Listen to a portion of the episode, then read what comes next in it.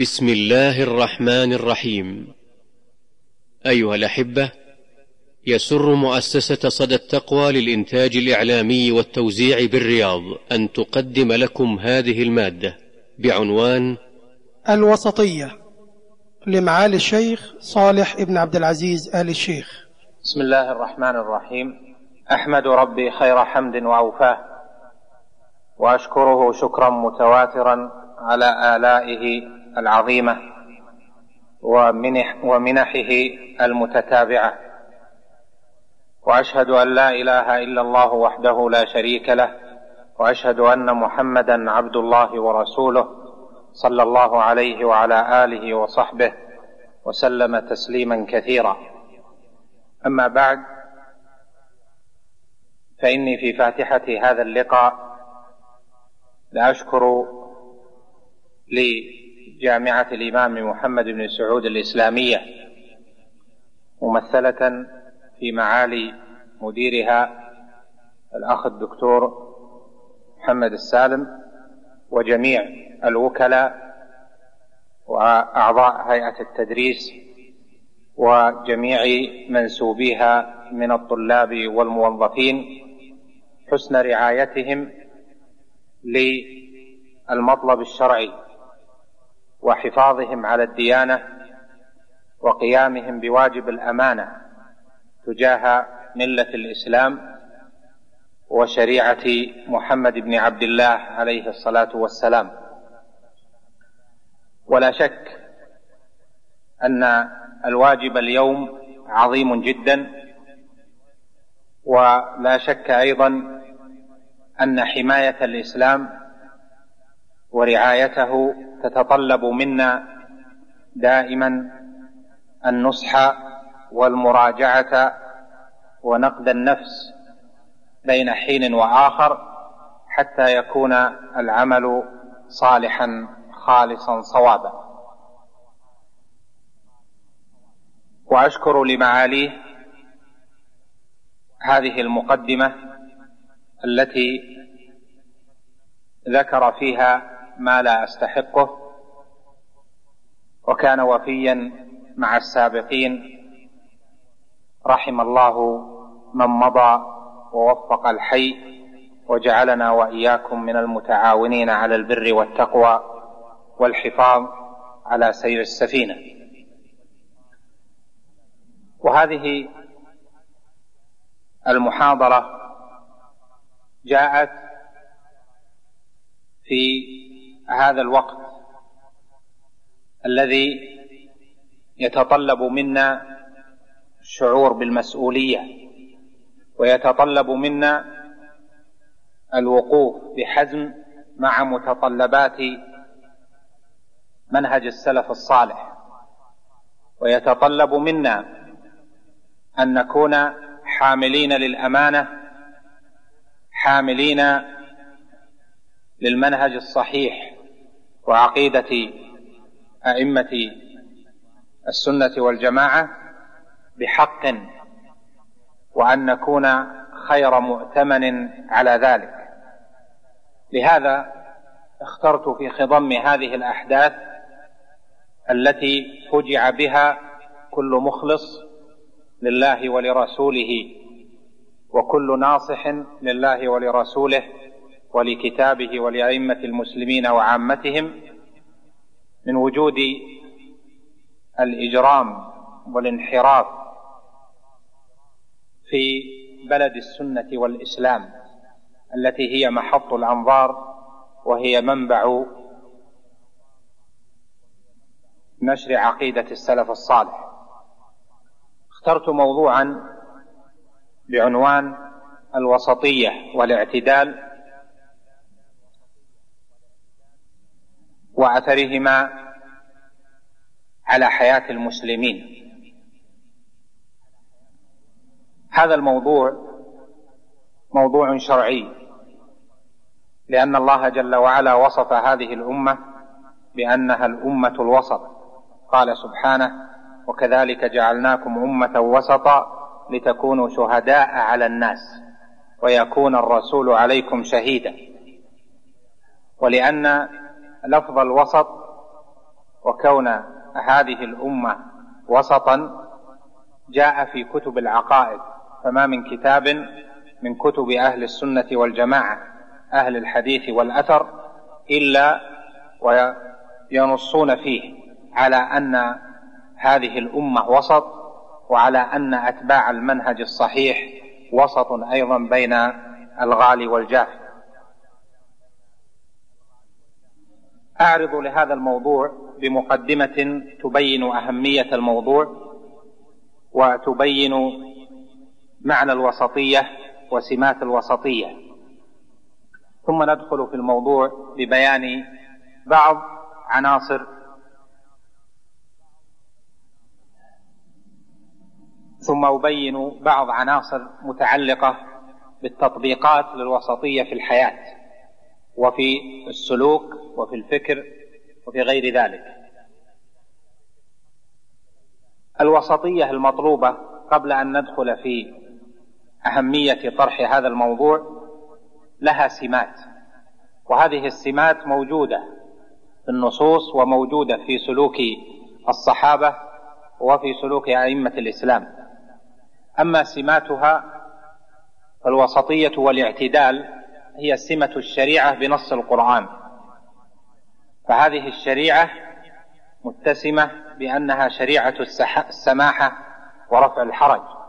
قال الله جل وعلا وما جعل عليكم في الدين من حرج وقال أيضا ما يريد الله ليجعل عليكم من حرج من سماتها أنها شريعة العدل في الأحكام والتصرفات. ولذلك كانت وسطا.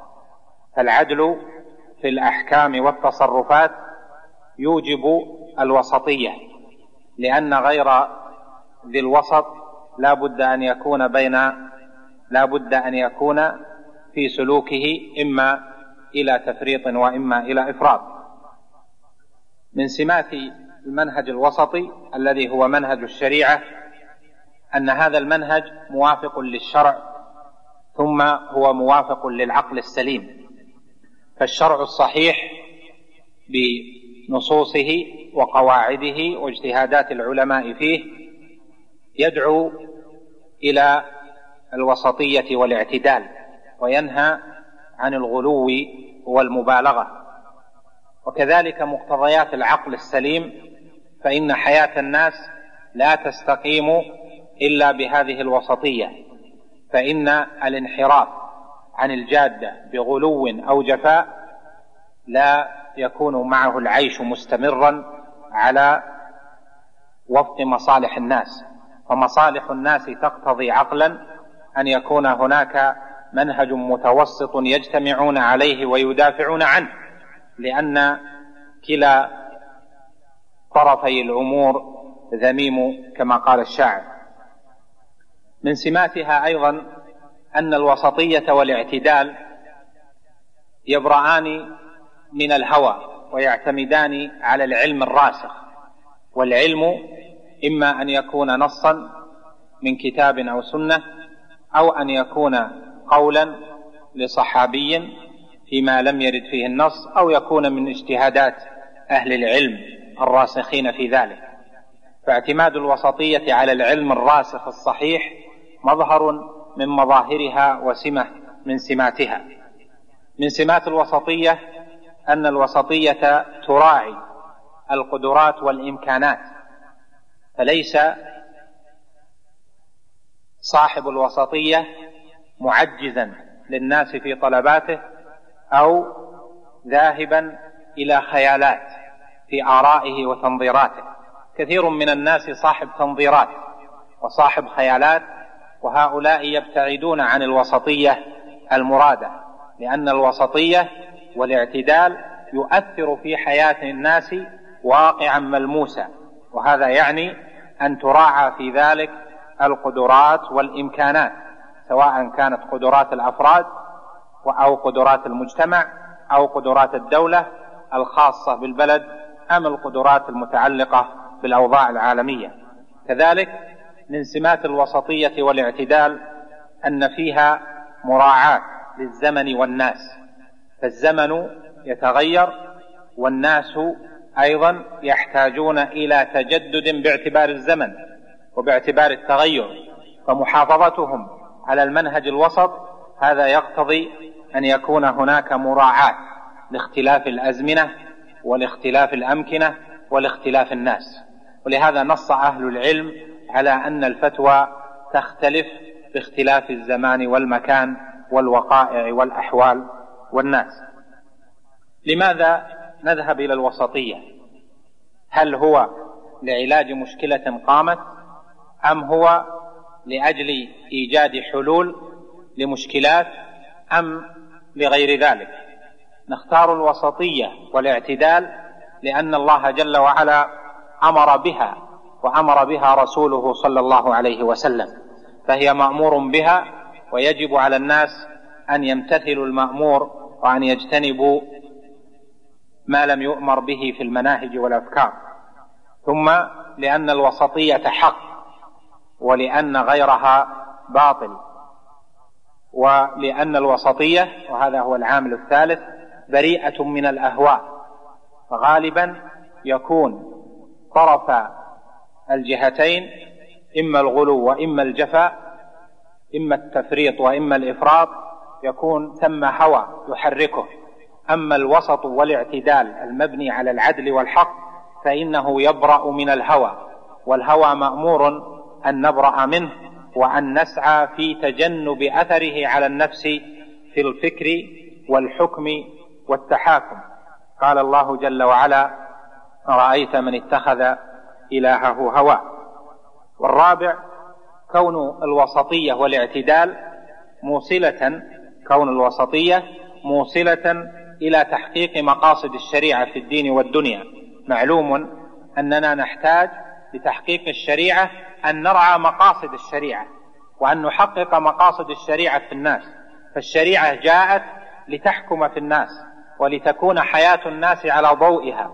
ولم تأتي الشريعة لتكون نظريات يباهى بها أو تكون خيالات. الناس يفتخرون بها دون أن تكون تطبيقا لواقع تطبيقا في الواقع بأحكامها ومثلها وعقائدها. لذلك فالوسطية والاعتدال على نحو ما ذكرنا موصلة إلى تحقيق مقاصد الشريعة في الدين وفي الدنيا أيضا. الخامس والأخير نختار الوسطية لأن الوسطية أبعد عن الفتن ما ظهر منها وما بطن. فالفتن في تاريخ الإسلام منذ أن نبع وظهر المعترض على رسول الله صلى الله عليه وسلم بقوله اعدل يا محمد ورد عليه النبي صلى الله عليه وسلم بقوله ويحك من يعدل إذا لم أعدل. هذه الوسطية منذ ذلك الحين مرورا بخروج الخوارج والفرق الضالة إلى أن وصلنا إلى هذا الوقت بما فيه إلى أن حصلت التفجيرات الأخيرة وما فيها من أفكار وما فيها من غلو وتكفير وجف وجفاء. هذا كله نختار الوسطية لأنها مبعدة عن الفتن ما ظهر منها وما بطن. الوسطية في الثبات عليها لها أسباب فمن أسباب الثبات على الوسطية اولا معرفة المنهج الصحيح بالكتاب والسنة وكلام أهل العلم الراسخين فيه. المنهج الصحيح يحتاج إلى معرفة بنصوصه وأدلته وكلام أهل العلم فيه. ولم يؤت الناس في بعدهم عن الثبات عن المنهج الحق والاعتدال والوسطية إلا لقصورهم في العلم وغلبة الجهل أو غلبة بعض الجهل عليهم. لذلك كلما كنا حريصين على نشر العلم الصحيح النافع من كتاب الله وسنة رسوله صلى الله عليه وسلم وفهم السلف للنصوص أو اجتهادات السلف فيما فهموا من النصوص فإن ذلك مدعاة للثبات على الاعتدال والوسطية. فالجهل وترك العلم والذهاب إلى عقليات وأفكار ربما لا تكون موافقة للعلم الصحيح فإن ذلك يبعد عن المنهج الوسطي. الثاني من أسباب الثبات على الوسطية قوة العلم. فإن العلم يزداد بالاعتدال ويضمحل بالغلو أو الجفاء. الثالث من أسباب الثبات على الوسطية قوة العقل والنظر في تجارب الناس والتاريخ.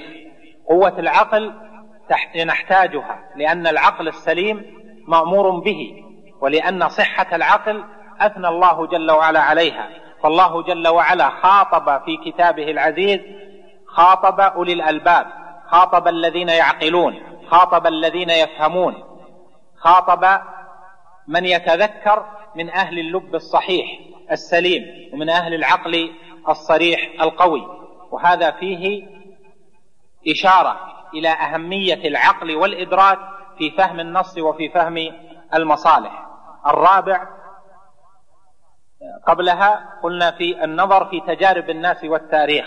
النظر في التاريخ وتجارب الناس وما حصل في التاريخ من إحن ومحن وفتن وما حصل من إصلاح فإن هذا ينتج عنه الاهتمام بلزوم الوسطية والاعتدال.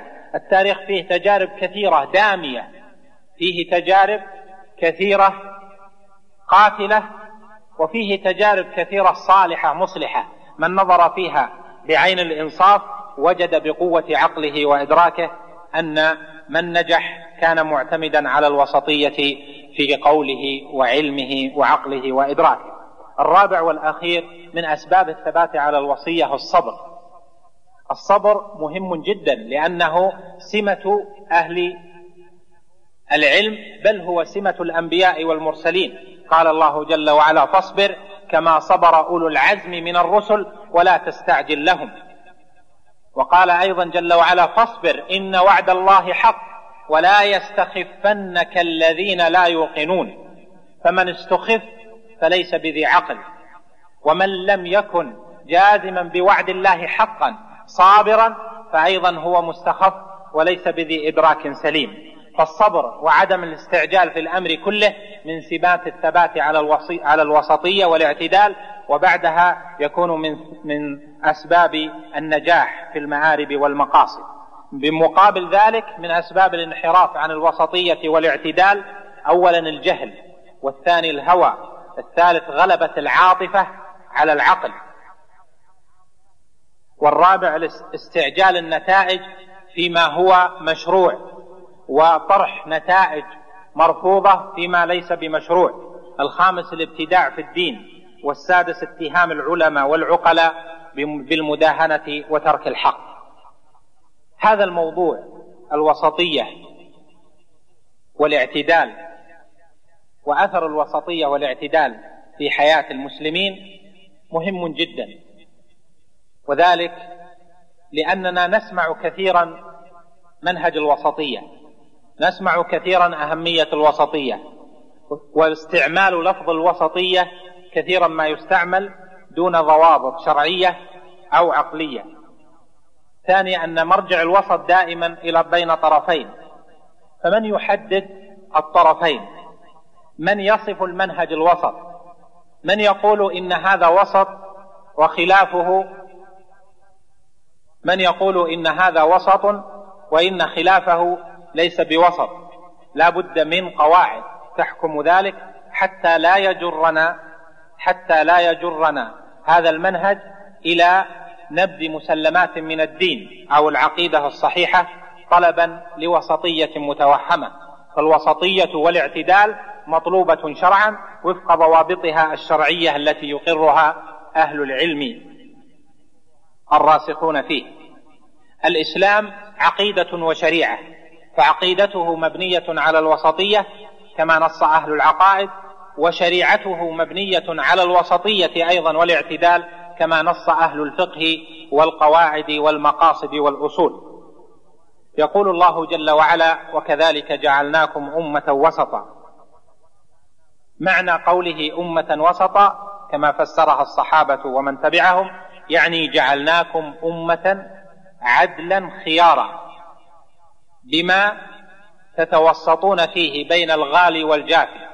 فهناك غلو وجفاء في الملل والنحل هناك غلو وجفاء في أنواع الشرائع التي سبقتنا هناك غلو وجفاء في الفرق المختلفة في هذه الأمة هناك غلو وجفاء في الجماعات والتحزبات المختلفة. مما يدل أيضا على هذا المبدأ قول الله جل وعلا ولا تجعل يدك مغلولة إلى عنقك ولا تبسطها كل البسط. وقال جل وعلا والذين إذا أنفقوا لم يسرفوا ولم يقتروا وكان بين ذلك قواما. وثبت عنه عليه الصلاة والسلام أنه قال إياكم والغلو فإنما أهلك من كان قبلكم الغلو في الدين. رواه النسائي وابن ماجه وابن خزيمة وابن حبان والحاكم وصححوه. وجاء عن علي بن أبي طالب الخليفة الراشد رضي الله عنه وأرضاه أنه قال خير الناس النمط الأوسط. خير الناس النمط الأوسط الذين يرجع إليهم الغالي ويلحق بهم الجافي. رواه ابن المبارك عن محمد بن طلحة عن علي رضي الله عنه. قال بعض السلف دين الله بين الغالي فيه والجافي عنه. وهذه قاعدة عند أئمة السلف وفي من وعند من صنف في العقائد. يقولون دين الله الحق دين الله المرضي عنه دين الله الذي يؤمر الناس باتباعه وسط بين الغالي فيه والجافي عنه. وفي الحديث الذي في الصحيح إن هذا الدين متين ولن يشاد الدين أحد. إلا غلبه والنبي صلى الله عليه وسلم ما خير بين أمرين إلا اختار أيسرهما ما لم يكن إثما. وفي الحديث الذي في السنن وفي غيرها وهو مرسل وله شواهد من حديث محمد بن المنكدر عن جابر قال إن هذا الدين متين فأوغل فيه برفق فإن المنبت لا ارضا قطع ولا ظهرا أبقى. وصح عنه عليه الصلاة والسلام أنه قال أحب الدين إلى الله الحنيفية السمحة. وقال أيضا هلك المتنطعون ثلاثة. ولما أرسل اصحاب صاحبيه إلى اليمن قال لهما تطاوعا ولا تختلفا ويسرا ولا تعسرا وبشرا ولا تنفرا. وهذه هي قاعدة الدعوة. كما أجمع على ذلك أهل العلم في قوله عليه الصلاة والسلام للداعيين اللذين أرسلهما إلى اليمن علي بن أبي طالب ومعه أبو موسى الأشعري قال تطاوعا ولا تختلفا ويسرا ولا تعسرا وبشرا ولا تنفرا وأيضا جاء عنه عليه الصلاة والسلام أنه قال أحب الأمور إلى الله أواسطها.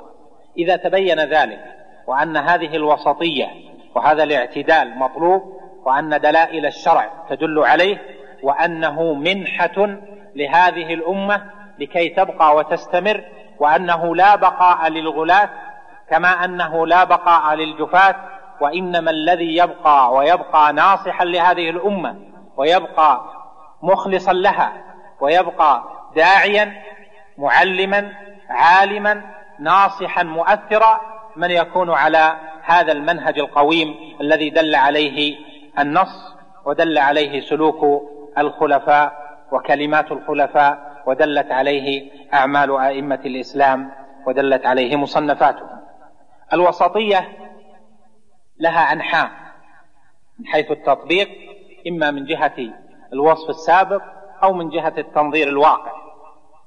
اولا الإسلام وسط بين الديانات. فمن تأمل عقيدة الإسلام وجدها الوسط بين الديانات المختلفة والديانات هو هي كل دين دان الناس به والتزموه سواء أكان دينا أصله حق أم كان دينا باطلا من أصله. فالإسلام وسط بين اليهودية والنصرانية والإسلام وسط بين المجوس والبوذيين والإسلام وسط بين أهل القوانين بين الرومان وبين الذين يجعلون الحكم لأنفسهم. الإسلام وسط في الأخلاق ووسط في المعاملات. الإسلام دعا إلى الأخلاق الحميدة وحض عليها بل وصف الله جل وعلا نبيه بذلك في قوله وإنك لعلى خلق عظيم. لكنه لم يجعل من الخلق المحمود ترك العزة ولم يجعل من من الخلق المحمود ترك الحق. بل جعل الخلق المحمود وسطا بين اللين وبين القوة فالقوة في مكانها مطلوبة واللين مع المسلمين وغير المسلمين في مكانه مطلوب. فالحق بين ذاك وذاك والإسلام وسط أيضا في الديانات في أنواع المعاملات وأنواع التشريعات التي فيها تعامل الناس. ما بين من يحل الربا بأنواعه وما فيه ظلم للناس وما بين من يمنع كل أنواع التعامل ويحرق المال الذي يكتسبه الإنسان إلا من عمل يده. فالإسلام يدعو إلى التجارة ويدعو إلى العمل ويدعو إلى الاقتصاد ويدعو إلى تنمية المال ولكنه يمنع في ذلك كله الظلم ويمنع أخذ أموال الناس بغير حق ويمنع أن يكون المال دولة بين الأغنياء فقط. كما كان ذلك في شرائع الجاهلية أو في شرائع من سبقنا من الملل والشرائع. الإسلام وسط فيما فيما أمر به في المعتقدات وما أخبر الله جل وعلا وأخبر به رسوله صلى الله عليه وسلم. ففي التوحيد وسط بين الغالي فيه ممن يشرك بالله جل وعلا كالنصارى واليهود وما بين الجافي والمبتعد عن ذلك ممن يظن أن الناس جميعا على التوحيد مهما عملوا. فالإسلام يدعو إلى توحيد الله جل وعلا بما أمر الله به في قوله فاعبد الله مخلصا له الدين وقال وقضى ربك ألا تعبدوا إلا إياه فتوحيد الله جل وعلا والإخلاص له أساس الملة والدين. في باب الصفات وأنتم أهل الاختصاص الإسلام بل أهل السنة والجماعة وسط في باب الصفات ما بين الممثلة المشبهة وما بين النفاة المعطلة. وفي أبواب الإيمان أهل السنة والجماعة والإسلام الحق وسط ما بين التكفيريين الغلاة وما بين المرجئة الجفاة. وفي في إثبات الإيمان من أنه قول وعمل واعتقاد ووسط بين هؤلاء وهؤلاء. كذلك الإسلام وسط في الصحابة بين الغلاة فيهم ممن ألهوهم وبين النواصب الذين ذموا بعض الصحابة. فأهل السنة والجماعة يثنون على جميع صحابة رسول الله صلى الله عليه وسلم ويقولون فيهم ما قال الله جل وعلا لقد رضي الله عن المؤمنين إذ يبايعونك تحت الشجرة وفي أبواب الإمامة والولاية أهل السنة والجماعة بل دين الإسلام وسط بين من اختلفوا في هذه المسألة العظيمة من الخوارج في القول والعمل الذين يرون الخروج على الولاة فيما يرون منهم من أخطاء أو منكرات ووسط بين هؤلاء الغلاة الذين يرون الخروج والذين والطرف الآخر الذي لا يرى نصيحة الإمام أصلا ويرى أن ما قاله ولي الأمر فهو صواب مطلقا لأنهم نواب الله جل وعلا في أرضه. وأهل السنة والجماعة يرون الطاعة كما أخبر النبي صلى الله عليه وسلم بل أمر به في أنهم يجب على المرء المسلم على السمع والطاعة فيما أحب وكره. يجب على المرء المسلم السمع والطاعة فيما أحب وكره وألا ينازع الأمر أهله كما ثبت ذلك في صحيح مسلم. فأمر الإمامة والولاية عظيم وشأنه عظيم لكن معه في منهج الوسطية النصح والبيان والتعاون مع ولاة الأمر على البر والتقوى. كذلك منهج الوسطية والاعتدال عدل ووسط في الفقه والأحكام. أولا مراعاة الاجتهاد. فالاجتهاد ماض لم يغلق وباب الاجتهاد منهم من فتحه على مصراعيه حتى دخله من ليس بأهل له ومن لم يعي النصوص ولا القواعد والأصول. ففتحوا على مصراعيه ونسمع اليوم من يجتهد في المسائل الشرعية والنوازل العظيمة مما لو كانت في عهد عمر رضي الله عنه لجمع لها أهل بدر. واليوم تنزل المسائل العظيمة بالأمة فيفتي بها الواحد. ويفتي بها الاثنان من عامة طلبة العلم ممن ليسوا مؤهلين لذلك في رسوخ العلم مما يجتنبه الجمهرة من العلماء إلا أن يجتمعوا جميعا لينظروا في هذه النازلة. فالاجتهاد مفتوح بابه لكنه لكن هذا الفتح وسط بين فئتين بين من يرى غلق باب الاجتهاد أصلا والبقاء على نصوص السابقين من أهل العلم وبين من يرى باب الاجتهاد مفتوحا لكل أحد حتى ولم لم يكن أهلا لذلك. الاعتدال في الفقه والأحكام والوسطية في ذلك تدعونا للب...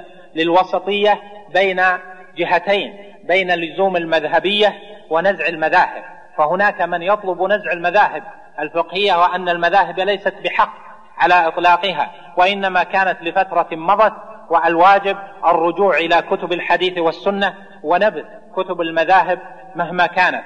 وبين فرقة أخرى وفئة أخرى ترى البقاء على نصوص المذاهب وأنهم أدرى بذلك وأن نصوصهم وكلام علماء المذاهب يصلح لما بقي من الزمان. والحق وسط بين الفئتين لأن كلام علماء المذاهب مطلوب فهمه لأنهم الذين فهموا الشريعة وصوروها. لكن لكل زمن أحكام ولكل زمن فهم والشريعة منوطة بالمقاصد ومنوطة بتحقيق المصالح ودرء المفاسد. فالبقاء على نصوص علماء سابقين ليسوا معنا في ذلك الوقت في هذا الوقت وليسوا متطرقين إلى ما نعيشه وما عندنا من علل ومقاصد يجب مراعاتها ومصالح يجب مراعاتها ومفاسد يجب درءها هذا ليس من باب الاعتدال فالاعتدال الأخذ بأقوالهم وفهم مراداتهم وأخذ أحكامهم ومعرفة ماخذهم ولكن يجب النظر في النصوص لأن النصوص واسعة تسع الأزمنة والأخذ بكلام العلماء مطلوب في فهم تلك النصوص. فالإسلام وسط في المذهبية ما بين معطلة المذاهب وما بين الغلاة في المذهبية. كذلك الوسطية والاعتدال سمة لهذا الدين وسمة لأهل السنة والجماعة فيما بين التشديد المفرط والتيسير غير المنضبط. النبي صلى الله عليه وسلم أمر بالتيسير وحض عليه وقال في ذا وكان إذا خير بين أمرين اختار أيسرهما ما لم يكن إثما. وهذا فيه نفي للتشديد الذي هو إيقاع في الحرج.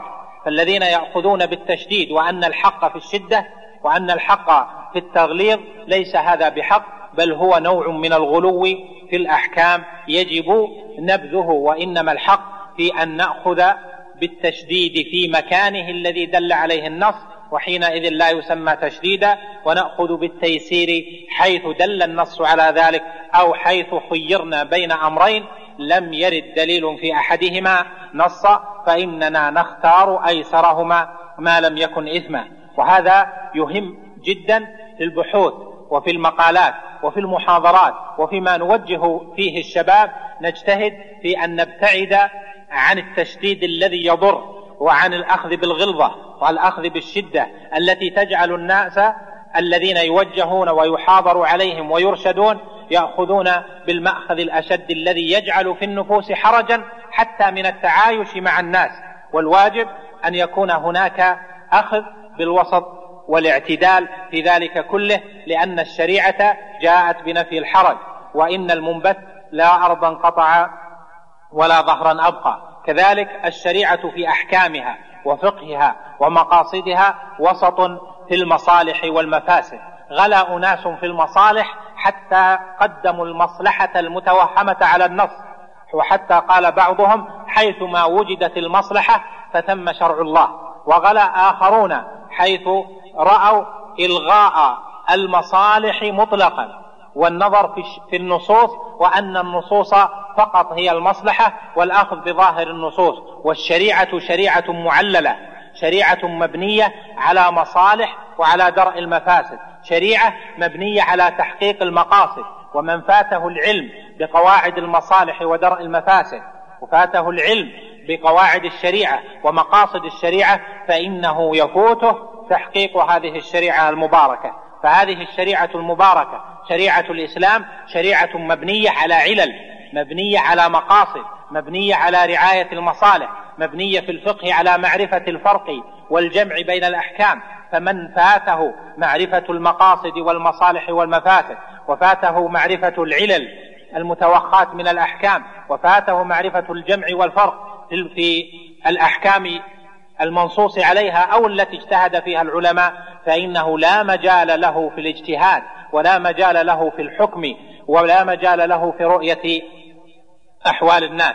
لهذا يجب علينا أن نرعى الوسط ما بين الذين ينفون المصالح مطلقا وما بين الذين يغلون فيها فشريعتنا معللة نأخذ بالمصالح ومقاصد الشريعة. ولهذا نرى كلام أهل العلم الراسخين فيه من مثل الإمام أحمد وقبله الشافعي والإمام مالك وابو حنيفة وكلام شيخ الإسلام ابن تيمية وابن القيم في مسائل كثيرة يرون فيها المصالح المنوطة بالنص حتى تكلموا في مسائل ربما خالفت ما عليه الفتوى اليوم لرعايتهم للمصالح المتوخاة من الشريعة فرعاية المقاصد والمصالح مطلب شرعي ضروري لتأصيل منهج الوسطية والاعتدال في الأمور. من أنواع التطبيقات لهذا الأمر وهو الوسطية والاعتدال وهذا المنهج القويم الوسطية والاعتدال في الحكم على الأشياء.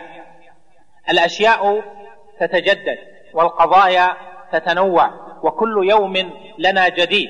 ولا شك فالزمن له حركة والمدنية ولادة والحضارة متوقدة ولن تقف عند حكم فقيه أو لن تقف عند حكم داعية أو عند تنظير منظر. الزمن يتحرك والزمن ولاد والمدنية تتولد وتنمو كما هو مشاهد ومنظور في الزمن الحاضر والحضارة والأزمنة الماضية. ولا بد حينئذ من أن يكون هناك منهج واضح معتدل في الحكم على الاشياء في الحكم على الاوضاع في الحكم على الاشخاص في الحكم على الافكار وما يطرح في الحكم على النوايا والمقاصد في الحكم على المجتمعات في الحكم على الدول في الحكم على العلماء في الحكم على الدعاة في الحكم على الناس وهذا المنهج الوسط يجب ان يؤصل في اطروحات وفي رسائل حتى لا يكون الناس الذين يرومون الإصلاح ويرومون الدعوة ويرومون الإرشاد حتى لا يكون طلبة العلم في غيبة عن المنهج المعتدل في ذلك. من قواعد أهل العلم الحكم على الشرع فرع عن تصوره. والله جل وعلا يقول لنا ولا تقف ما ليس لك به علم. فمن أراد أن يحكم على شيء دون علم كامل بهذا الشيء أو يحكم على وضع أو يحكم على شخص أو يحكم على أفكار واطروحات أو يحكم على نوايا ومقاصد دون معرفة شرعية بذلك فإنه حينئذ يقفو ما ليس له به علم.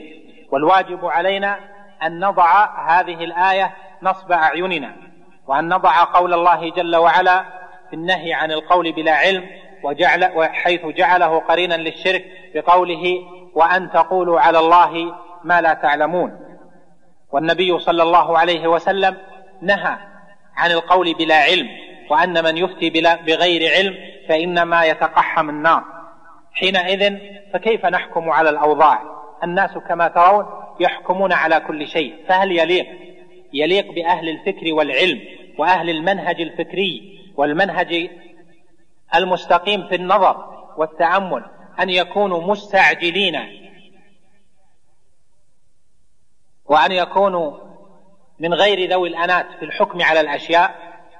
أنتم نخبة سواء أك... آه سواء من الطلاب من ذوي المستويات العالية أو من غيرهم. أنتم النخبة. فكيف يسوغ أن يكون لكل شيء منهج؟ إلا التفكير والحكم على الأشياء بلا منهج. هل يسوغ أن يترك الناس لكل أحد طريقة في الحكم على الأشياء؟ حينئذ ستنتج أشياء وأشياء وأشياء من مثل ما رأينا وسينتج هناك أفكار وآراء وأحكام على الأوضاع والأشخاص والمجتمعات والدول وحتى حكم على النوايا وأهل العلم بما ترون وبما لا ترون في المستقبل.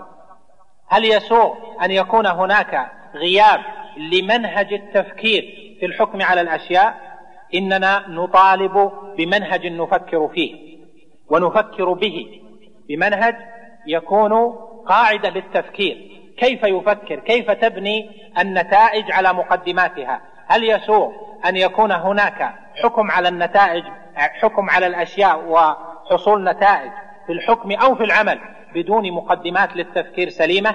كيف نصحح الأفكار كيف نصحح منهج الحكم على الأشياء؟ هذا هذا من أهم المهمات. الحكم على الشيء فرع عن تصوره. من القواعد أنه ليس لكل أحد أن يقتحم الحكم على كل مطلب.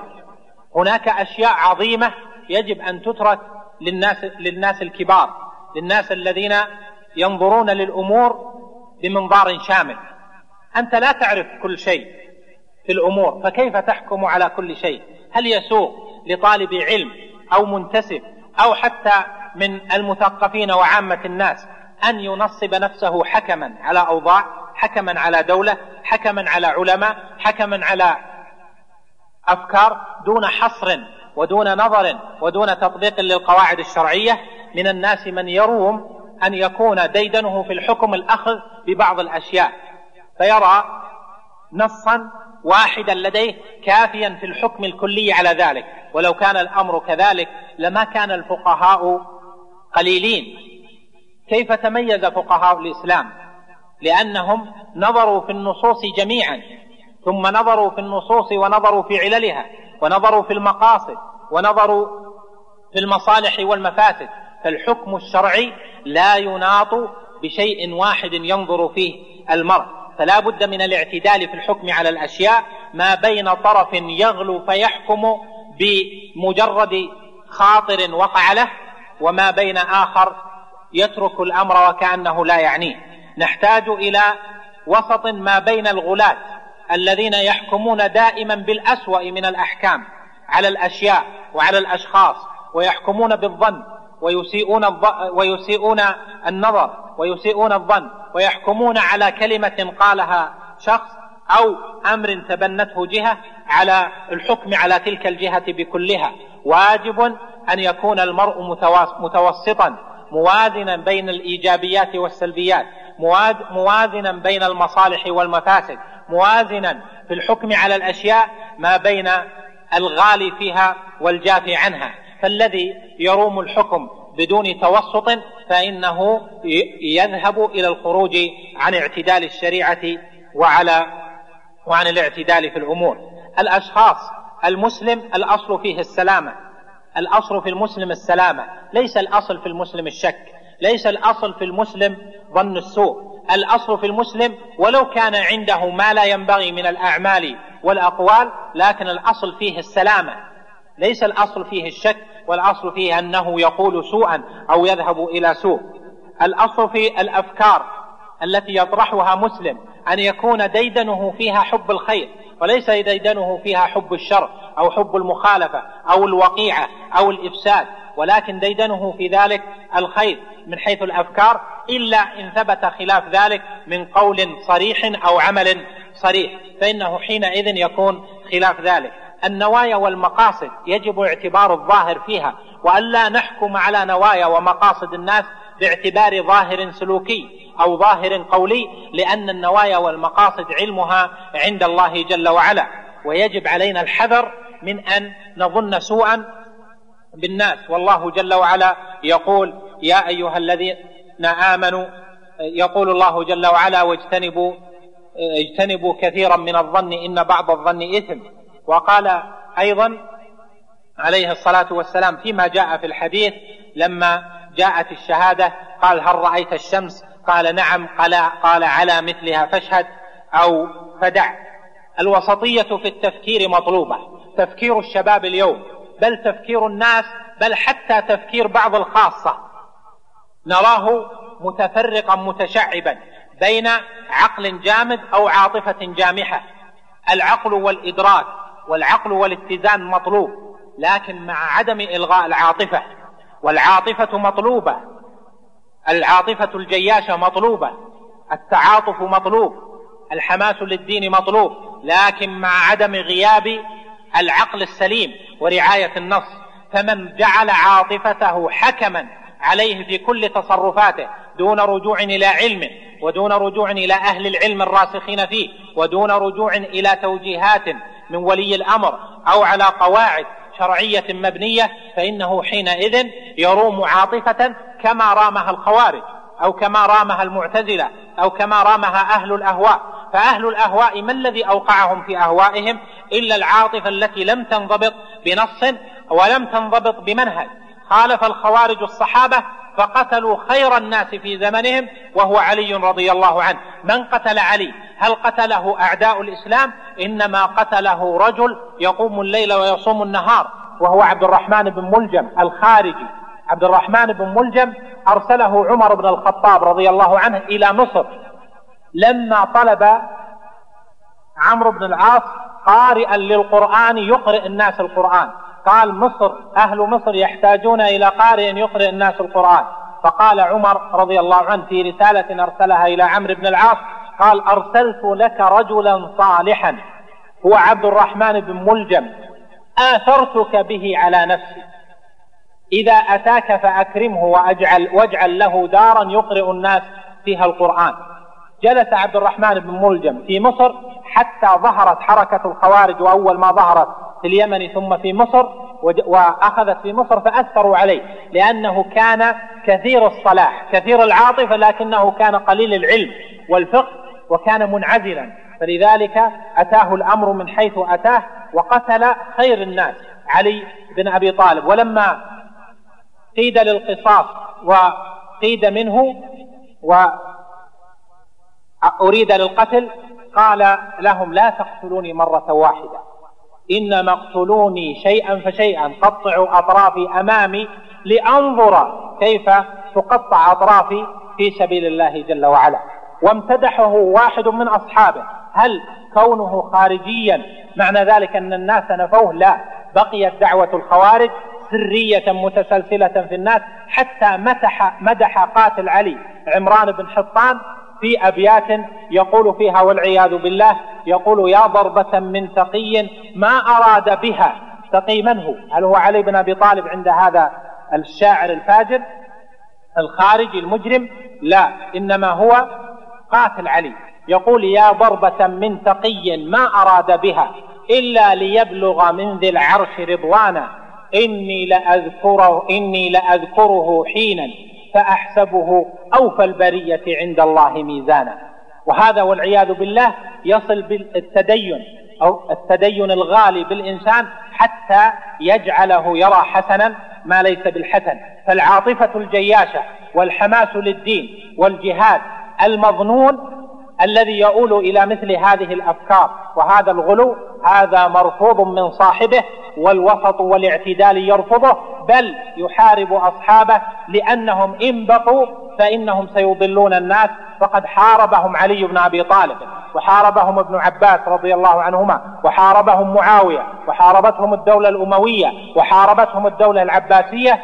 إلى وقتنا الحاضر فكل أهل الحق يحاربون من يغلو في الدين إلى هذا الأمر ولو كان يتدين بعاطفة جياشة أو يقول من قول خير البرية فالنبي صلى الله عليه وسلم حذر من ذلك. الوسطية مطلوبة في التفكير وفي الحكم على الأشياء وفي منهج التفكير بين نظر البدايات والمآلات. كثير من الناس ينظر إلى الأمور باعتبار الحاضر ينظر إلى الأمور باعتبار الواقع لكن لا ينظر إلى المآلات والعقلاء الذين يتبعون الشرع ويدركون أحكامه ونصوصه ومقاصده فإنهم ينظرون إلى البدايات كما ينظرون إلى المآلات. وقد قال بعض أهل العلم من كانت بداياته محرقة كانت نهاياته مشرقة. من كان ينظر إلى البداية نظرا سليما في النظر في أسباب حدوث الأشياء وفي بواعثها لينظر كيف يحكم عليها فإنه سيكون في نظره إلى المآلات سليما. أما إن كان لا ينظر إلى البدايات ولا ينظر إلى الأسباب والبواعث ولا ينظر إلى بعث الشيء أو كيف حصل وإنما ينظر إلى المقصد منه. فإذا كان ما سيتحقق منه سليما فإن بدايته عنده ستكون سليمة ولا شك. فهذا غلط في التفكير لأن التفكير الصحيح أن تنظر إلى البداية وتنظر إلى المآل. فمن فاته النظر في المآلات فإنه يفوته النظر السليم. وكثير من ذوي العاطفة الجياشة وذوي النظر القاصر ينظرون إلى الأمور نظرا سطحيا بدون اعتبار للمآل والنهاية. كذلك نطلب نظرا وسطيا في التفريق ما بين الواقع والتنظير كثير من الناس ينظر نظريات وخيالات. هي في نفس الأمر قد تكون سليمة لكنها من حيث التطبيق شبه مستحيلة أو مستحيلة. فهل يسوغ أن يكون المتفقه وأن يكون حملة الشرع؟ بل أن يكون الناس المحب أن يكون الناس المحبون للخير أن يكونوا اسيرين لخيالات غير قابلة للتطبيق أن, يسو أن, أن يكونوا أسيرين لتنظيرات لا توافق الواقع. الذي يريد الإصلاح الصحيح فيجب أن يعمل من خلال الممكن من خلال الواقع. لا أن يجانب الواقع فيعمل تنظيرات يكره بسببها الواقع أو يجانب الواقع من أجل ذلك. كيف تعمل؟ النبي صلى الله عليه وسلم أتى إلى قوم أهل جاهلية فهل أبطل جميع ما كان عليه الجاهلية؟ ليس الأمر كذلك. أخذ بأحكام الجاهلية في أشياء كثيرة وجعل من أعمال أهل الجاهلية في كثير من الأمور ميدان الانطلاق. هذا وهم أهل جاهلية. فكيف الأمر إذا كان المسألة في بلد الإسلام أو بين أهل الإسلام أو بين أهل العلم في أمور مختلف فيها ما بين اجتهاد وآخر. فكيف يكون الأمر كذلك؟ إنكم مطالبون يا حملة الشريعة ويا دعاة الإسلام ويا خطباء المساجد وأئمة المساجد بل ويا علماء الإسلام ويا فقهاء الإسلام أن تكونوا واقعيين في الطرح. فليس الأمر مقبولا إذا كانت أطروحاتنا خيالية أو كانت أطروحاتنا بعيدة عن عن قبول التطبيق. لا يمكنك أن تطبق على الناس ما لم يكن مقبولا لدى الناس ما لم يكن مقبولا في مصالحهم. ويجب أن نرعى أحوال الناس وما يختلفون فيه. فالخيالات والتنظيرات ليست بمقبولة. كذلك في ميدان الدعوة. إذا كنا نريد من الناس في ميدان الدعوة أن يكونوا خياليين في ميدان الدعوة يأتون إلى الناس بكلماتهم وتنظيراتهم وتحميس الناس إلى ما ليس بميدان في التحميس ويكونون خياليين. كمن يدعو إلى الجهاد ولا ميدان صحيح للجهاد. كمن يدعو إلى الإنكار باليد ولا ميدان للإنكار باليد إلا من جهة الاختصاص. فيحمل ذلك الناس على الحماس وحينئذ يفرغون حماسهم في طرق غير شرعية قد يكون من نتائجها ما حصل في الأسبوع الماضي وما قد يحصل مستقبلا. فيجب عليك أن ترعى كلمتك في ألا تكون خياليا فيما تطرح وألا تتكلم بكلام ينزله الناس على واقع ليس في ذهنه بعض المعلمين أو بعض الدعاة بعض الأساتذة بعض الخطباء يقول كلاما هو في نفسه صحيح ويكون عند الخطيب أو عند الداعية أو عند المعلم أو عند أستاذ الجامعة يكون عنده ضوابط تحجزه عن أن يزيد في تطبيق ما ذكر عن الحد المأذون به شرعا. لكن هو لا يأمن من يخاطب ومن يحدث عن أن يزيد في تطبيق ما ذكر الحد المأذون به شرعا. والحظ قول الله جل وعلا يا أيها الذين آمنوا لا تقولوا راعنا وقولوا انظرنا واسمعوا. جل وعلا أهل الإيمان عن أن يقولوا راعنا. لماذا؟ لأن كلمة راعنا تحتمل أن تفهم كما يقوله اليهود راعنا يعني من الرعونة والغضة والشدة يريد بها النبي صلى الله عليه وسلم وأصحابه. لما كان الفهم يمكن أن يفهم سيئا نهى الله جل وعلا عن استعمال اللفظة وأمر باستعمال كلمة واضحة بينة لا لبس فيها ولا غموض.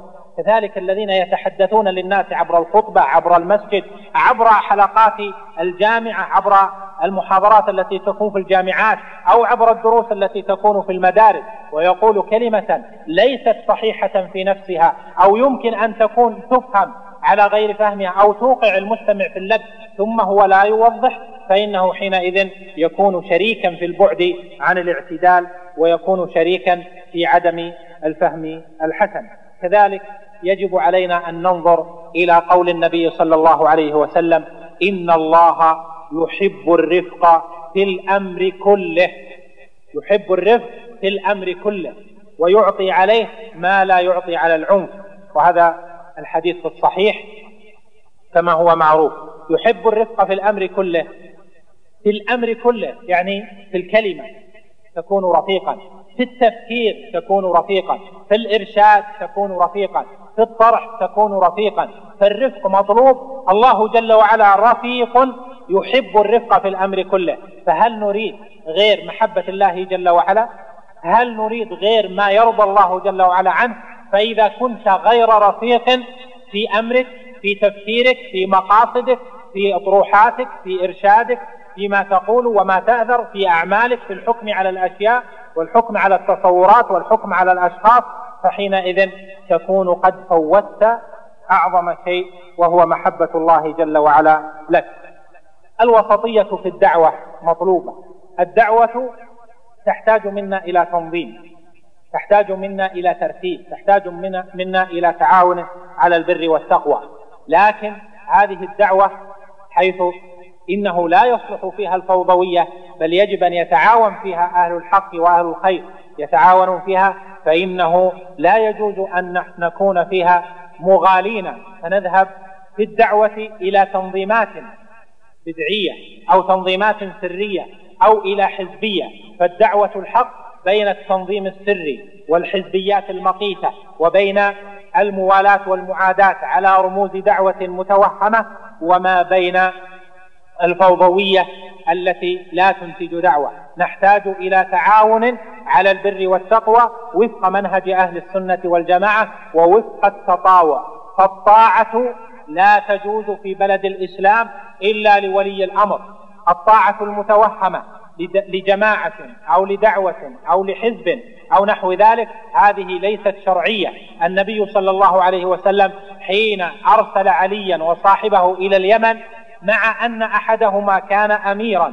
للسفر فحينما أتى أمر الدعوة قال لهما تطاوعا ولا تختلفا ويسرا ولا تعسرا وبشرا ولا تنفرا فليس ثم مجال لطاعة مطلقة وفق تنظيم سري أو وفق حزبية مغلقة بل التنظيم يكون وفق تنظيم ولي الأمر والطاعة تكون وفق طاعة الله جل وعلا وطاعة رسوله ثم طاعة ولي الأمر فيما ليس فيه معصية.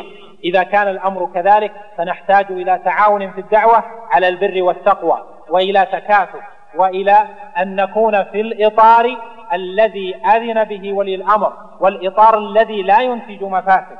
أما الإطارات الأخرى التي يتكلم فيها الناس أو قد تكون موجودة في بعض البلدان ونخشى أن تكون موجودة عندنا أو تنتقل إلينا من تنظيمات سرية أو حزبيات مبتدعة فإن هذا مخالف للمنهج الوسط ولطريقة أهل السنة والجماعة. فما كون إمام من الأئمة أئمة الإسلام مع ما حصل في زمنهم ما كونوا جماعة خلاف ما أقره ولي الأمر ولم يكونوا تنظيما وإنما كانوا وفق المنهج الوسط الذي يرعى الممكن ويرعى الدعوة وفق التعاون على البر والتقوى. نحتاج أيضا إلى وسطية في الدعوة في مسألة حل مشاكل الأمة. الدعاة أو طلبة العلم أو المنتسبين أو أهل الغيرة يظنون أن مشاكل الأمة ستحل بغيرتهم لو كانت كذلك لم يكن ثم أغير من نوح عليه السلام. على توحيد الله وعلى الإخلاص الديني لله جل وعلا. فهل كانت غيرة نوح عليه السلام التي لم يكن ثم أعلى منها في زمانه هل كانت كافية في أن يزول الشرك أو أن تزول الوثنية التي كانت في زمنه لم يكن الأمر كذلك. هل كانت كافية لتنزل نصر الله جل وعلا عليه؟ إذ ذاك لم يكن الأمر كذلك بل مكث في قومه ألف سنة إلا خمسين عاما. لقد أرسلنا نوحا إلى قومه فلبث فيهم ألف سنة إلا خمسين عاما فأخذهم الطوفان وهم ظالمون. هذا الصبر الطويل صبر 950 سنة مع وجود الغيرة العظيمة والعاطفة الجياشة. منهج يجب أن نكون عليه. من ينظر اليوم إلى مشاكل الأمة وما هي فيه في كثير من الأصقاع من جهل بدين الله من بعد عن توحيد الله جل وعلا الخالق. من وجود لشركيات مختلفة من وجود لبدع مختلفة من وجود لمنكرات مختلفة. هل حلها يكون بغيرة متوهمة؟ هل حلها يكون بالإنكار باليد؟ هل حلها يكون بالسعي فيما لا يرضي الله جل وعلا من وجود مثل هذه الجرائم والتفجيرات التي حصلت؟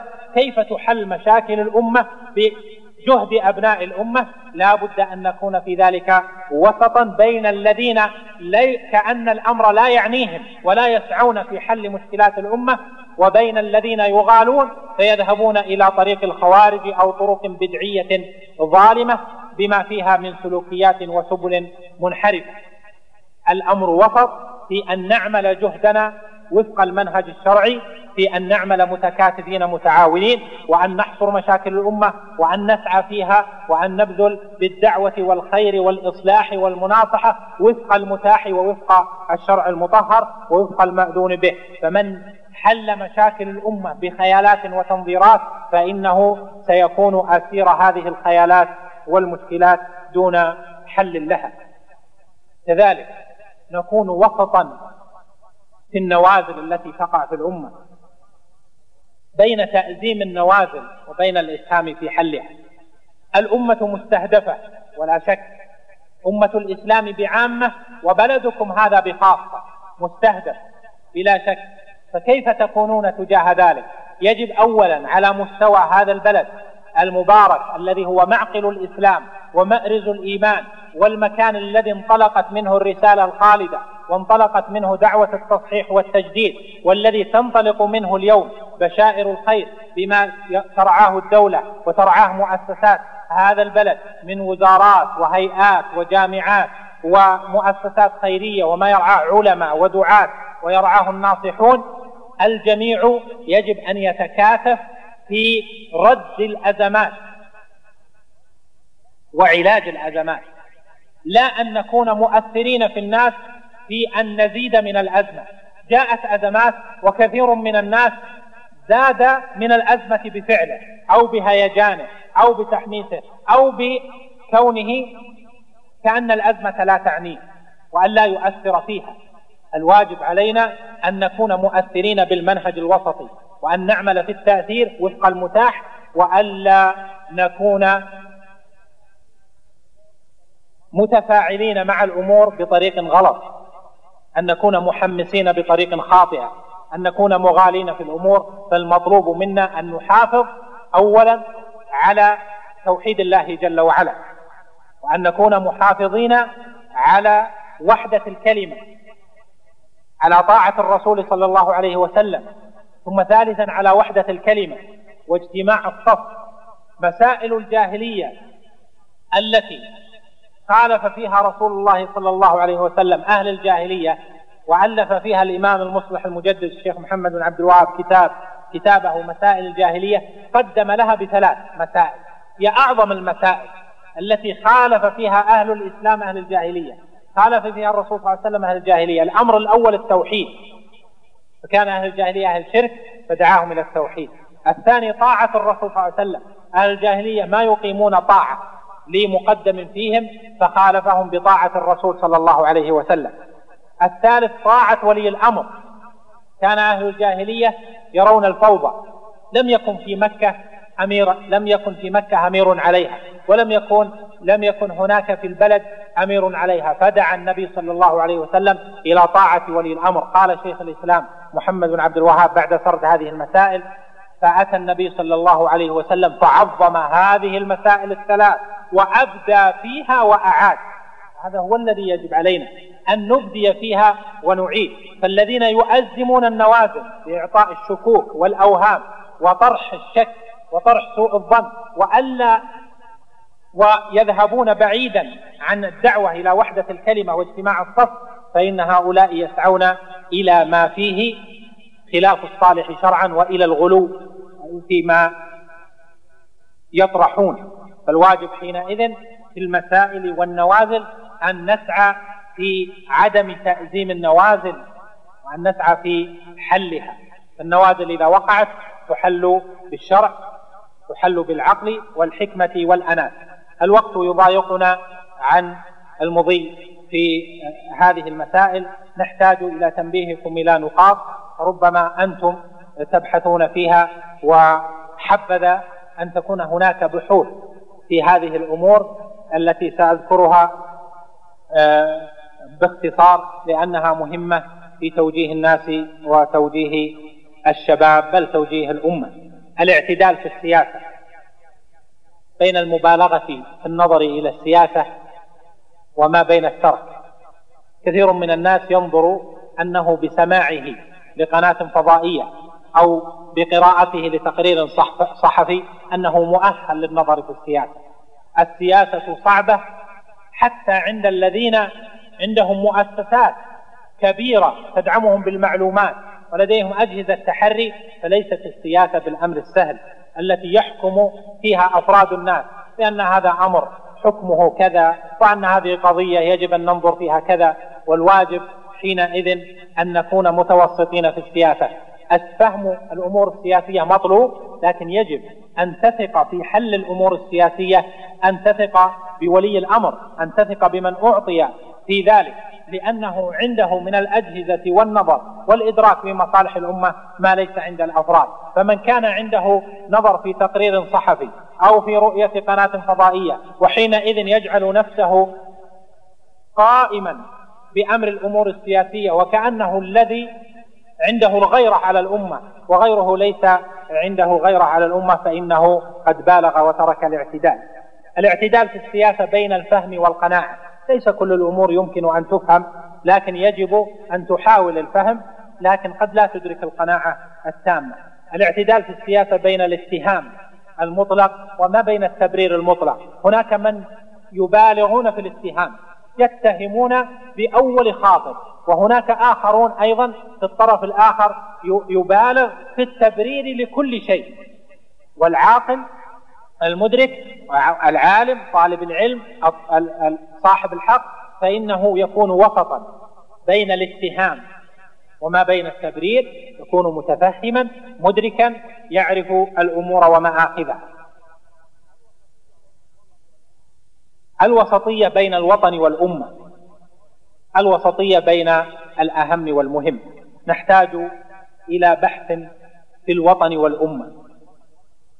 منا من قد يفرط في وطنه الذي هو مخاطب أساسا لوجود الولاية عليه ولوجود مصالحه ومصالح من يكونون حوله فيه يفرط في وطنه رعاية لمصالح الأمة كلها. وهذا ليس بسليم. مصالح الأمة مطلوبة أن ترعى وأن يحافظ عليها لكن أولا أن يحافظ على مصالح الوطن. لأن هذا أنت مخاطب فيه أولا. ابدأ بنفسك ثم بمن تعود. ابدأ بنفسك أولا. بنفسك وبمن حولك في النفقة. بنفسك ومن حولك في المحافظة. فمن أضاع المحافظة على الوطن من جهة النظر إلى المحافظة على الأمة فإنه لن يدرك المحافظة على الأمة ولن يدرك المحافظة على الوطن. فلا بد أن تكون الأمور بمقدماتها. تحافظ على وطنك لأنه الأهم وأن تجتمع كلمتنا على ذلك ونسعى في هذا في أن نكون مؤثرين في الأمة ساعين في مصالحها. كذلك الأهم والمهم هناك من لا يرعى الاعتدال في ذلك. يقدم كل شيء عنده مهم. لا العقلاء من أهل العلم والدعوة وأهل التوجيه يرون أن تقديم الأهم مطلوب يرون أن تقديم الأهم مطلوب حتى ولو فوت مهما أو مهمات كثيرة. لا بد أن ترعى الأولويات أن تبدأ بالأهم وأن تؤخر المهم. لا بد من أن نكون أهل إدراك لأن شريعتنا أمرتنا, أمرتنا بذلك أن نكون أهل فهم أهل نظر وألا نكون متعجلين متوانين في أمورنا وأن نكون وسطا بين طرفي الإفراط والتفريط بين طرفي الغلو والجفاء. نسأل الله جل وعلا أن يوفقني وإياكم لما فيه رضاه وأن يجعلنا من النمط الذين وصفهم علي بن أبي طالب الخليفة الراشد ورابع المبشرين بالجنة. رضي الله عنه وأرضاه وصفهم بقوله خير الناس النمط الأوسط الذين يرجع إليهم الغالي والجاف وهذا هو المطلوب منكم. أسأل الله لنا ولكم التوفيق. اللهم اجمع كلمة المسلمين على الحق والرشد والسداد. اللهم وفق ولاة أمورنا. إلى الخير واجعلنا وإياهم من المتعاونين على البر والتقوى واجزهم خيرا عن كل ما يقدمونه للإسلام والمسلمين. اللهم نسألك التوفيق في أمورنا كلها وأن تجعلنا من المتعاونين على البر والتقوى. شاكرا مجددا لمعالي مدير الجامعة. هذه الفرصة وهذا الإكرام بهذه الزيارة ومقابلة إخوتي جميعا. سائلا المولى جل وعلا لي ولكم الرشد والسداد في القول والعمل وأن يعيذنا من الزلل والزغل في الطريق والقول والمسار. إنه جواد كريم. وآخر دعواي أن الحمد لله رب العالمين وصلى الله وسلم على نبينا محمد. اللهم صل وسلم على عبدك ورسولك محمد. جزاكم الله خيرا على هذه المحاضرة القيمة الرائعة التي كنا نود أن تستمر وتستمر حتى توضح لنا أساتذة وطلابا هذه المعالم القيمة التي تنطلق من شريعتنا الغراء ومن منهج الوسط الذي جاء به الكتاب والسنة. وأمامي أعداد كبيرة من الأسئلة الواقع لن نستطيع أن نأتي عليها جميعا ولهذا أعتذر للسائلين وسنطرح بعضا منها على أن آه، الأسئلة إن شاء الله جميعها ستسلم لمعالي الشيخ صالح آه، لعله إن شاء الله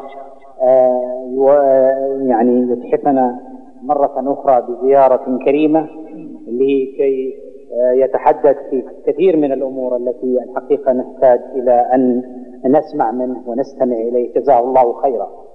معالي الشيخ نشهد الله على حبك ونشكرك على هذا الطرح الجيد والقول المتواجد.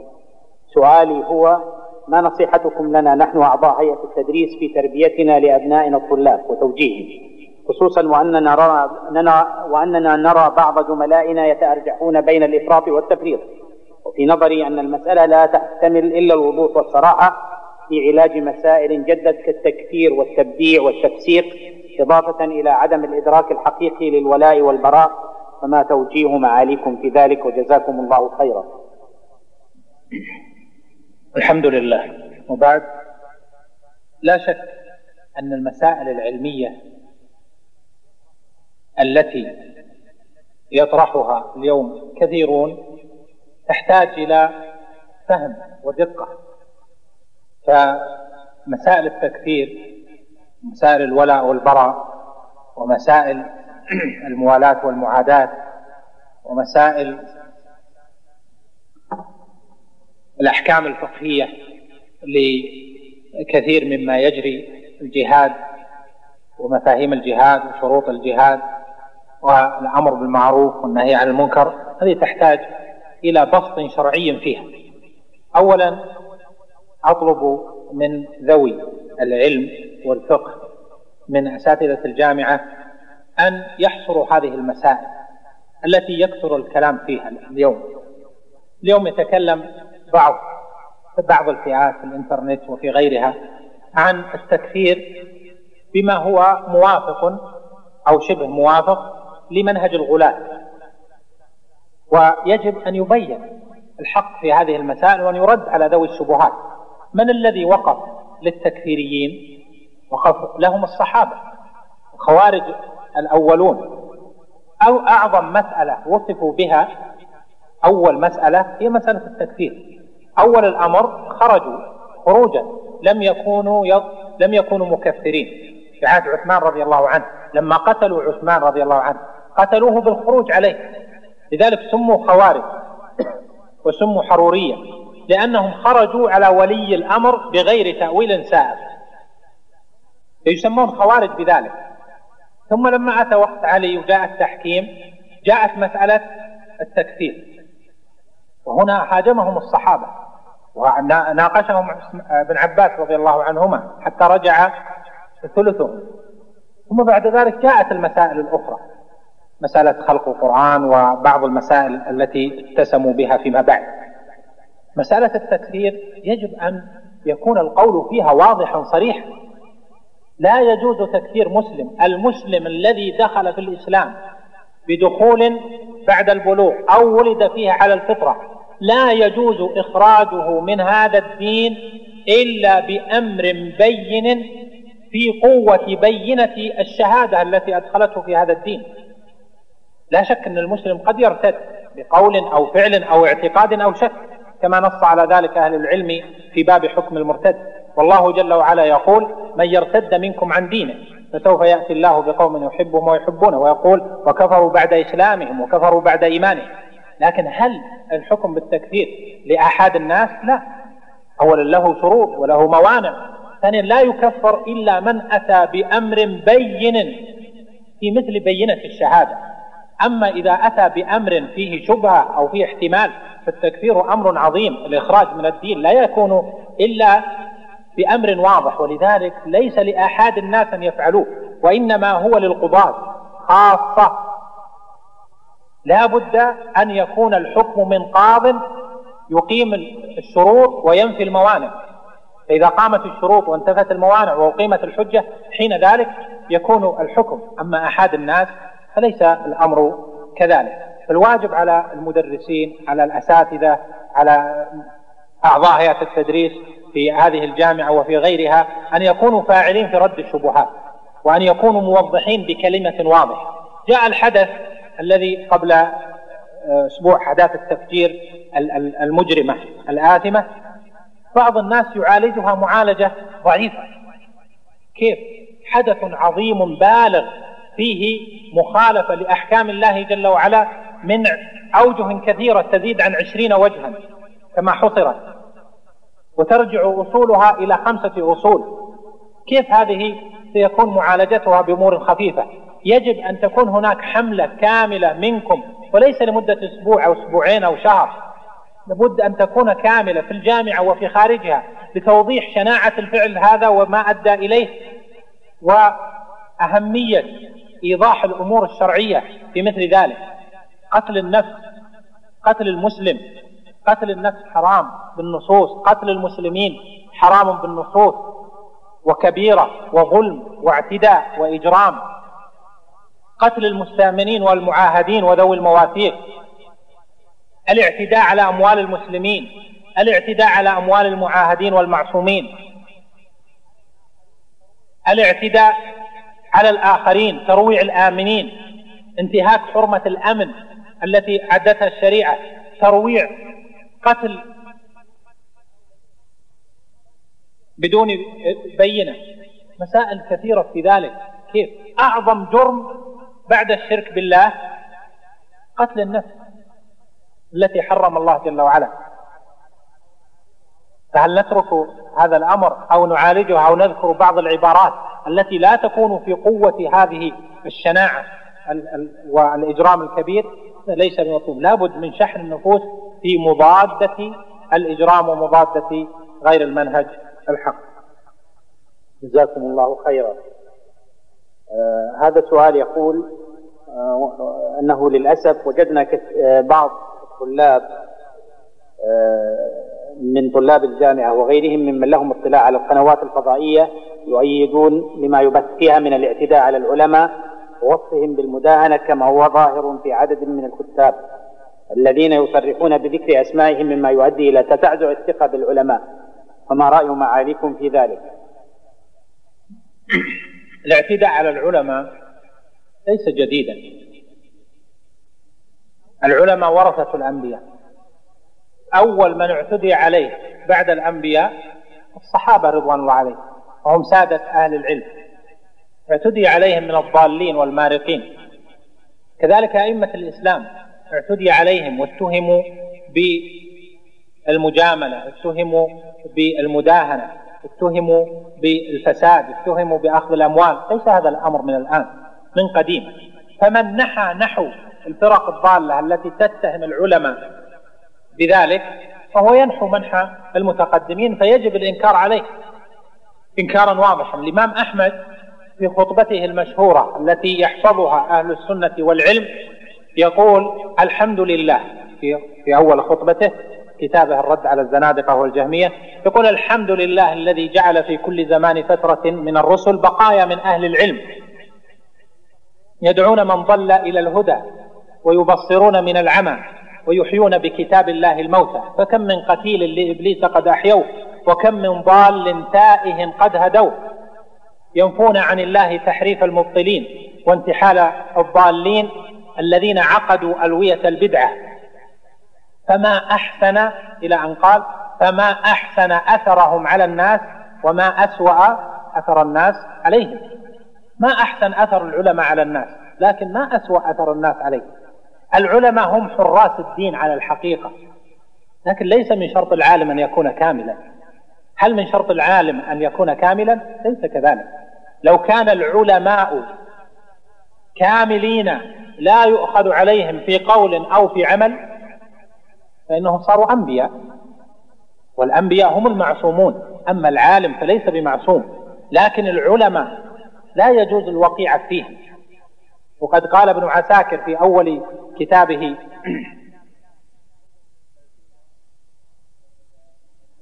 في الدفاع عن عودة الأشعري إلى السنة. تبيين كذب المفتري فيما افتراه على الإمام الأشعري. قال لحوم العلماء مسمومة وعادة الله في منتقصهم معلومة. وهذه لاحظناها في من انتقص العلماء السابقين. لاحظنا من انتقص في وقت الشيخ محمد بن إبراهيم من كان يرمي الشيخ محمد بن إبراهيم من الشباب ذاك المتحمس موجود اليوم الآن منهم من هو موجود لكن الله جل وعلا لم يجعل لهم ذكرا كما جعل لغيرهم ممن كانوا حول العلماء. كذلك من علمائنا القريبين سماحة الشيخ ابن حميد سماحة الشيخ عبد العزيز بن باز الشيخ محمد بن صالح العثيمين رحمهم الله تعالى جميعا ورفع درجتهم في جنته. وجدنا من انتقصهم اليوم ليس في عير ولا في نفير إلا في كلام فارغ. العلماء يجب أن نكون معهم لأنهم مؤتمنون على حمل الشريعة. هؤلاء الذين يتأثرون بالوقيعة في أهل العلم لا يمثلون جهدا ولا علما. العلماء يسهرون ليلهم ونهارهم إما في فتوى وإما في تعليم علم أو في نصيحة منظورة وغير منظورة أو في صلات أو المشاركة في أشياء تدفع عن الأمة الشرور أو تصلح أو في التعاون مع ولي الأمر فيما فيه بر وتقوى ونحو ذلك. فمن أراد الوقيعة فيهم فإنما إثمه على نفسه وحسبه أن يكون مع الواقعين في العلماء من الفرق الضالة السابقة. جزاكم الله خيرا. هذا سؤال من من الطالبات. عد شيخ الإسلام محمد بن عبد الوهاب مظاهرة المشركين ومعاونتهم من نواقض الإسلام. نواقض؟ من نواقض الإسلام. ما ضابط هذه هذه المظاهرة؟ هذا هو الناقض الثامن من نواقض الإسلام العشرة. الشيخ محمد بن عبد الوهاب رحمه الله تعالى لم يذكرها من عنده. فهذه النواقض موجودة في كتاب كشاف القناع. عن متن الإقناع بنصها.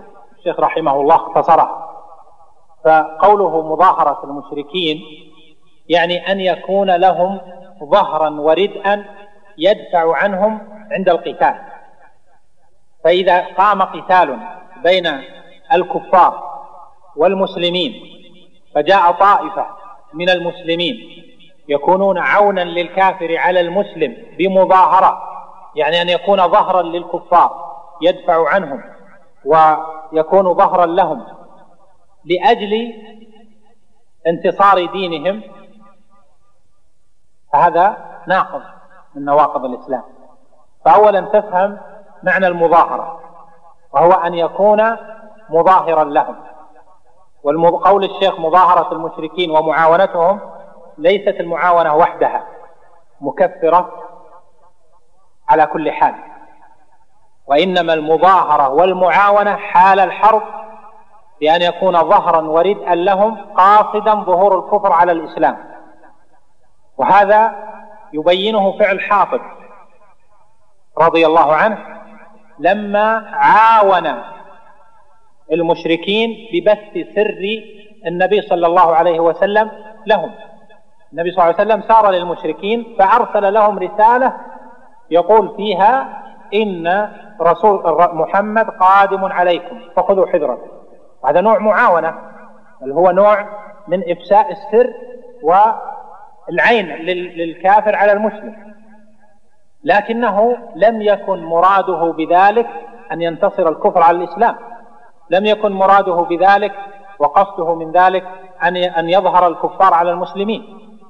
وإنما كان يريد حماية نفسه وماله الذي كان بمكة. لهذا قال لما اكتشفه النبي صلى الله عليه وسلم قال عمر يا رسول الله دعني أضرب عنق هذا فإنه قد نافق قال دعه يا عمر.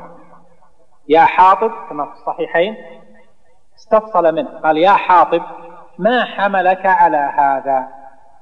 دل اولا على أن هذا المقام مقام استفصال. يا حاطب ما حملك على هذا؟ قال يا رسول الله. وانظر فقه حاطب. قال يا رسول الله والله ما حملني عليه رغبة في الكفر بعد الإسلام. ولكن ما من أحد من أصحابك إلا وله في مكة يد يدفع بها عن ماله وليس لي في مكة يد.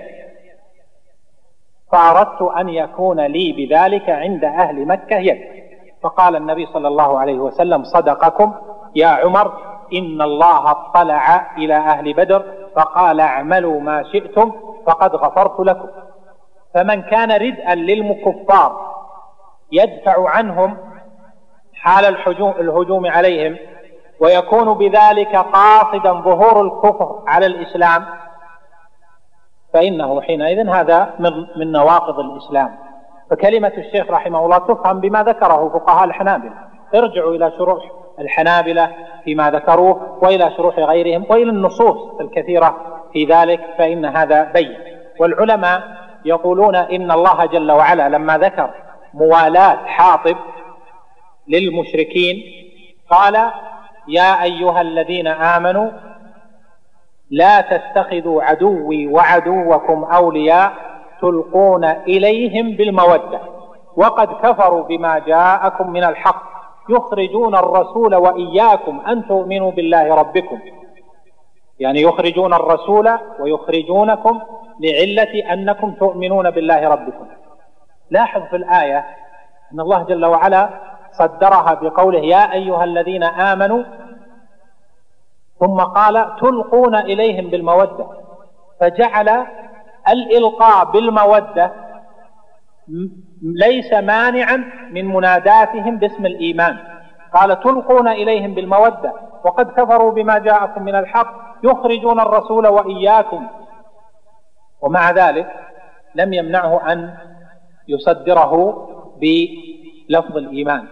قال آه، الشيخ عبد اللطيف بن عبد الرحمن بن حسن على الشيخ في رسائله لما ظهرت موجة التكفير في ذلك ونقل بعض كلام أهل العلم في ذلك ناداهم باسم الإيمان لأن هذا النوع من إلقاء المودة ليس مخرجا من الإيمان مع أنه مناف لكمال الإيمان. وهذا ظاهر بين لأنه لا بد من الخروج عن الإيمان أن يكون قصد الكفر بعد الإسلام. أما إذا كان قصد الدنيا فليس قصد الدنيا بمكفر. شكر الله لكم. وبعد غريب, غريب إن هذا مثل هذا السؤال يكون بين الطالبات لأن الأسئلة هذه بين الشباب أكثر.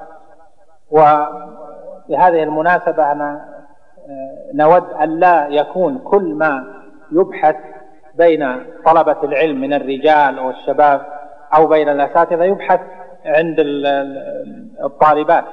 لأن المرأة مطلوب منها أشياء في علمها وتعلمها وليكن للطالب طالبات العلم وللأستاذات ولمن يشارك في هذا قدوة في عمل فقيهات الصحابة عائشة رضي الله عنها وفي عمل أم الدرداء الكبرى وكذلك أم الدرداء الصغرى وفي غيرها من فقيهات الصحابة فإنه كان أكثر اهتمامهن بما ينفع الأسرة وما ينفع الناس فإنه أجدى للانتفاع في الحاضر وفي المآل. لكن العلم بما ذكر وجواب ما ذكر في السؤال هذا مهم ويشكرون على طرح مثل هذه الأسئلة المهمة. جزا الله الشيخ خير الجزاء وجعل ما قدم في موازين حسناته.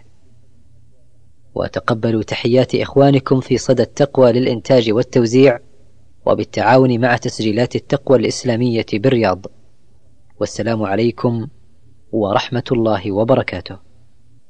بموجب فهرس تسجيلات التقوى فإن رقم هذا الشريط هو ثلاثة عشر ألفا وتسعمائة وتسعون.